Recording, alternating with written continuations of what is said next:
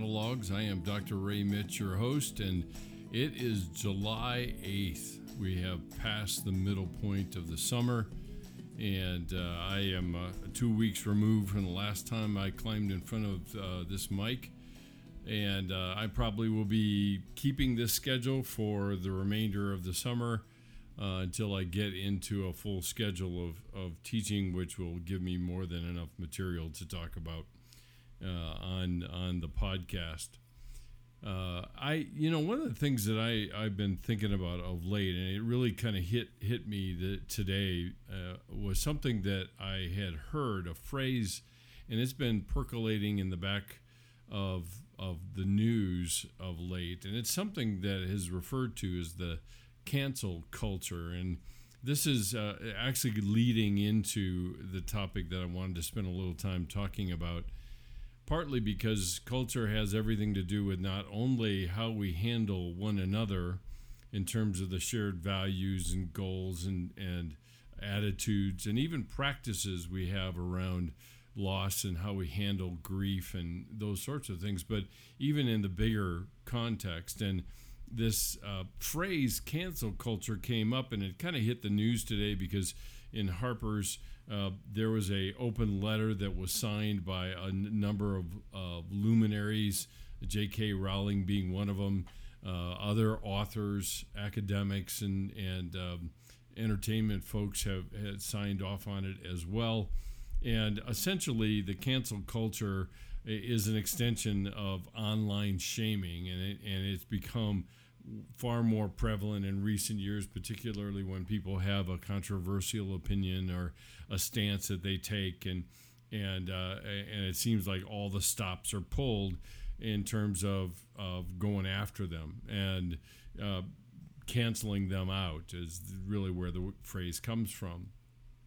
And the reason I wanted to bring this up is is because of the larger issue uh, that I wanted to spend some time talking about which is kind of turns the concept on its head because in a lot of ways we like to think of culture as something that we're a part of. Uh, we enter into whatever the culture might be or a microculture, if you will. A lot of times, students at CCU at least refer to the bubble of being in CCU, and there's a culture there uh, and the larger Christian community culture or the larger social media culture, whatever that might be. And it, it fits that definition that I mentioned just a minute ago of the idea of shared attitudes, values, goals, and, and even conventions and practices that people engage in as a part of that culture. The th- question I want to put to us tonight, or to me, and then I'll drone on about it, and then you can decide whether you want to listen any longer. Is what kind of culture do you create?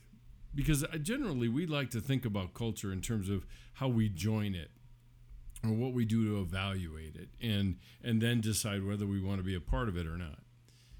But I think the bigger picture and maybe even the more important picture when it comes to our personal contribution to the culture we're a part of even in the microscopic sense of a relationship with another person, is what kind of culture do you create? Do you create the kind of culture that uh, uh, walks alongside another person, or do you create the kind of culture where the person asks or talks about something and you give an answer or advice or direction, and then you move on to whatever the next topic is? because you see in the bigger scope of things we are con- contributing to the culture that we're in and whatever that might be. And and we may think well i'm just a little cog in the wheel. It doesn't really make that big of a difference. But i, I guess i would beg to differ that we have more power than we believe we do particularly when we're interacting with people in, in relationships. And we set a tone for it when it comes to uh, looking at and talking about this topic, which is ostensibly the topic that this uh, podcast is built around, and that is grief and loss and and transition and change and all of those things that are very much a part of of the culture that we create within our our circle of influence And what does that culture look like? And this is what I want to put to you and, and spend a little time talking about. Is are you prone and, I've got to ask myself this question myself is am I prone to building the kind of culture that that is the natural response of me to another person that says, "Yeah, me too. I get it. I I I have common ground with you." Now, one of the things that I've noticed over the years of talking to students and to people in general because I've been doing this counseling gig for a long time is that particularly in the areas that we're uncomfortable or we're uh, feel some measure of shame or some measure of discomfort, uh, we will look for uh, when the other person mentions, like, let's say, for example, they lost a relationship with somebody, not to death, but they just lost a relationship to somebody. And we end up parsing their words and parsing their description of that relationship and how that went, and then make the conclusion that we really don't have a whole lot in common. Now, I can be empathic and I can understand where they're coming from, and I can I can kind of say, okay, I I, I understand uh, that, but because I didn't, I don't have the same experiences as you, then I really can't walk with you through it. And so, what that usually does then is that it prompts me into another kind of cultural stance. And that cultural stance is what I would call you should. So, the question for us is to think through what kind of culture do I create? Do I create a me too culture or a you should culture? And the minute I say those things, I think a lot of times people, particularly when I say the Me Too thing, is that there are plenty of people that uh, out there that I have talked to and I know of, and myself included in part of this, is it is way more, e- way easier, way easier to say, well, you know what I think you should do?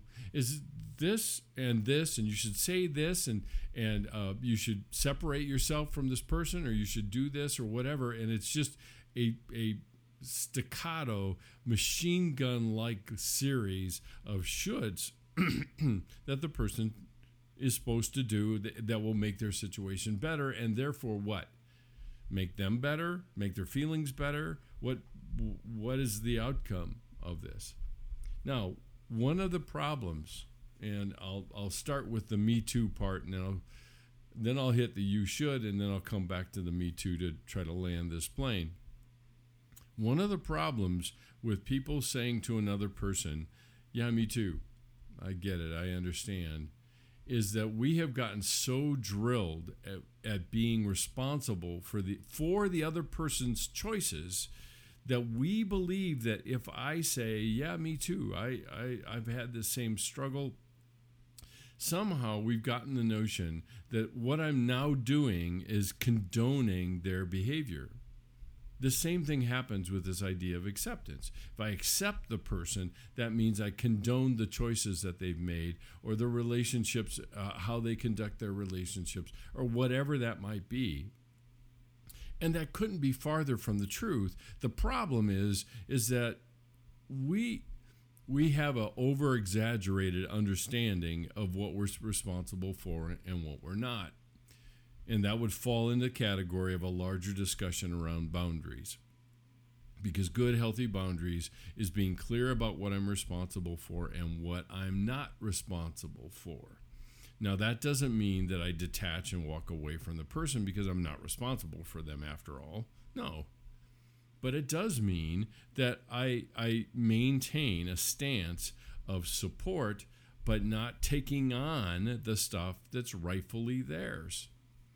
And this is this is kind of the the uh, distortion that has grown up around this notion of boundaries. Is is somehow it's detachment, it's wall building, it's um, uh, not caring. It, it it's, it's we've got a lot of different kind of connotations that seem to come along with it when we use this word boundaries, when in fact, I would suggest to you, and this is a topic for a whole nother time, But I would suggest to you that having good, healthy boundaries is the most loving thing that you can do for another person.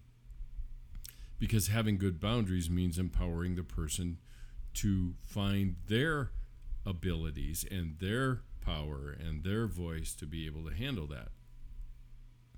So back to the back to the me too thing. When I say me too to another person, I am not proposing a solution. I am not solving a problem. I am simply saying, I've experienced something similar to you. I understand what you're going through. Help me understand what it's like for you. Now, go back and listen to what I just said because I've had ex- a similar experience as you. I want to be able to walk with you and help me understand what it's like for you. And each one of those questions are keys to building a me too culture, even in my relationships, which impact all the other relationships I can have as well. So, Me Too is not about condoning somebody's behavior and saying, patting them on the head and being patronizing and saying, Yeah, me too. I, I had it tough too. You'll get through this. This will be fine. You'll be fine. Which is, is horrifyingly insulting, at least from my point of view. It's better to say nothing at all than to pat somebody on the head metaphorically or figuratively and say, It'll be fine you might as well say, you know, I don't know. I, I can't come up with anything. It's it's probably better not to say anything at all. So there's the Me Too kind of thing, and I want to I want to come back to it, but I, I wanted to do a brief introduction, just getting into it. The second alternative. Now, this is not an exhaustive list. They're they are uh, they're not, I'm not trying to capture all of the nuances that are part of culture and human relationships or anything like that.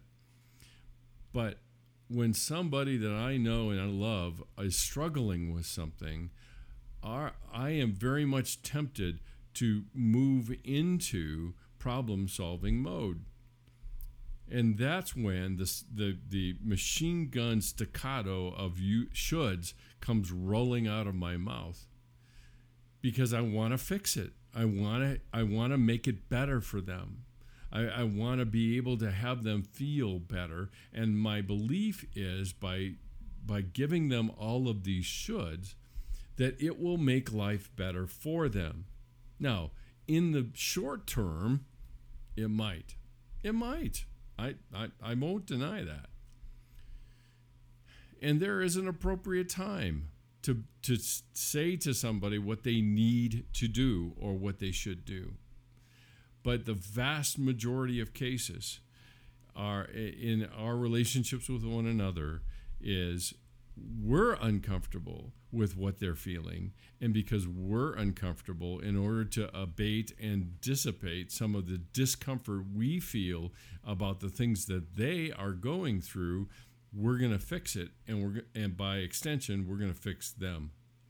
And that's really the worst outcome of the you should culture is the you should culture is disempowering to the other person.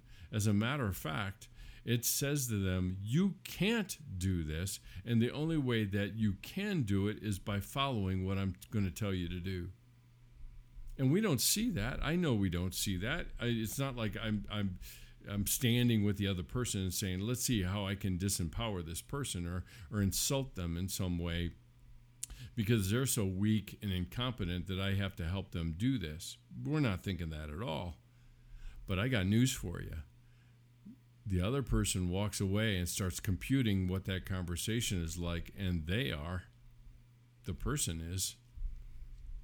And so a you should culture is built on legalism and shame. Because if they can't do it for whatever reasons, I don't I don't know what they are. But let's just say that that you give them, you know, the the 12 best steps of overcoming the problem that they're in midst of and they get through step 4 and they fail and it doesn't work, what's left? And usually their conclusion is is there must be something fundamentally wrong with me that I can't do this. And then they spiral into shame. There is something wrong with me. And that's the outcome of a you should culture. I have often said that that the word should and shame are distant cousins. Maybe they're even kissing cousins. I don't know. And it's ironic that they both start out with the same blend of, of consonants, SH. So the Me Too versus You Should culture, what kind of culture do you create? What kinds of messages do you communicate to another person? Because I'm going to loop back to the Me Too and what is so important about Me Too. Because when I communicate that to another person, what I am saying is, I am with you. What I am communicating is grace. And what I am empowering them to do is to embrace the freedom that is theirs to own their lives and their own hearts when I do that. Now, it doesn't look that way because it doesn't it isn't driven by solving a problem. It is driven by meeting a person. And that's important to remember. It's not about the problem. It is about the person. And when I say me too, and I listen for, for the interior of what the other person is struggling with, and the things that I have in my life, which I probably have, that connect or have some measure of commonality to it. Me, when I say me too, I'm not stealing their moment from them. If nothing else, I'm saying, go on, you're not alone. And that is empowering that is freeing, and that is the power of grace. Because we had a God that sent Jesus to us to say, Me too. I've often said this, I've heard others say it as well. We have a me too God. God could have sat up in heaven or wherever heaven is, waved his hand, and we would have been justified and we could have been right with God and moved right on. But instead, we have a God that put on human flesh and became one of us to be able to look us in the eye as Jesus did at that time and say, Yep, me too. I'm hungry too. Or I feel grief too. Or I feel angry at the injustice in the world around us too.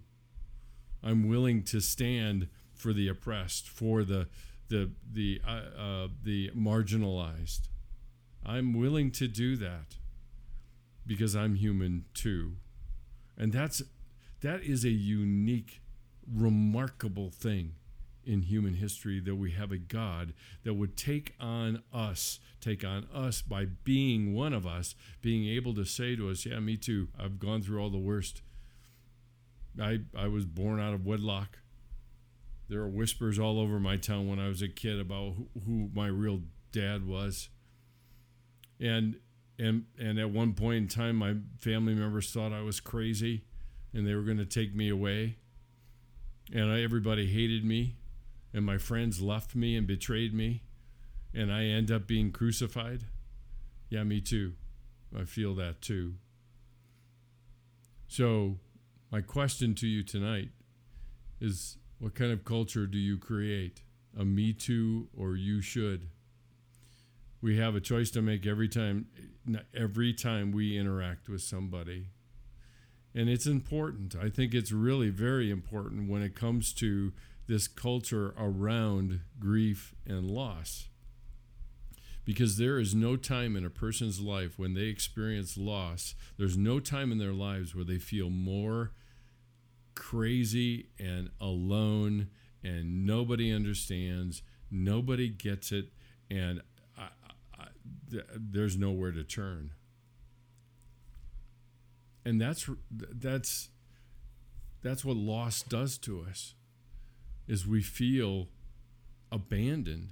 It taps into a very deep well that attacks our being that we're not you know we're we're we're not loved enough for the person to stick around. Even if they died it's not like they chose to die. I no of course not. But how do i experience it? How do i feel it and so we have to ask the same question in terms of walking alongside people that have experienced loss and transition and change. And and listen all of us have experienced that and we're still experiencing it. I i, I feel that every day now. I'd say the, the you know I, my summer there's no my summer doesn't have the usual mile markers in it. it it had every other summer up until now because of a pandemic I didn't have the end of school. Neither did a lot of my most all of my students. They didn't have the end of school. They didn't have finals. They didn't graduation. And then they go into the summer, and who knows what this is and what it's going to be like. And am I supposed to wear a mask or aren't I? Or how much distance is there between me and another person? All of these questions, all of these unsettling things that are part of our everyday lives, and how we deal with loss is directly impacts that or that impacts how we deal with that loss. And you say well all right you're, you, now you're talking about losses if it's everywhere. And, and i would promptly say yeah i am. Because there's hardly a day goes by that we haven't experienced some measure of loss that's embedded in our lives as humans is loss. And i think part of the the the well, I should go back. I think the quote that Elisabeth Kubler Ross said that I think is the most profound is that if we don't deal with loss in our lives, our lives will lose a sense of meaning and purpose.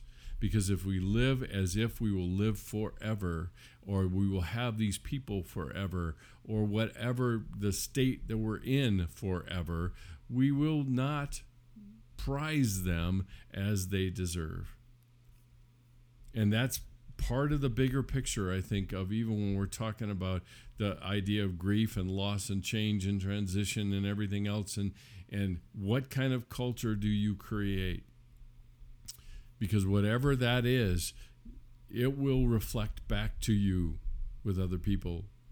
Because as you say, me too, to another person, the other person in, at a later point in time may be able to look at you in the eye and say, Yeah, me too. I've had that feeling before. That confusion, the uncertainty, the feeling abandoned. I, I, I get that. I do. I understand that. So let me help me understand what that's like for you. And suddenly the tables are turned, and I, that I have an opportunity to enter into that with another person as well. So, just a few thoughts about culture. Today's big news topic was the cancel culture. I think the bigger issue probably is the comparison culture, but that's a whole nother topic for another day. We're getting late into the end of the, the podcast. but what kind of culture do you create? Not what kind of culture are you a part of, but what kind of culture do you create? A Me Too culture? Or you should culture.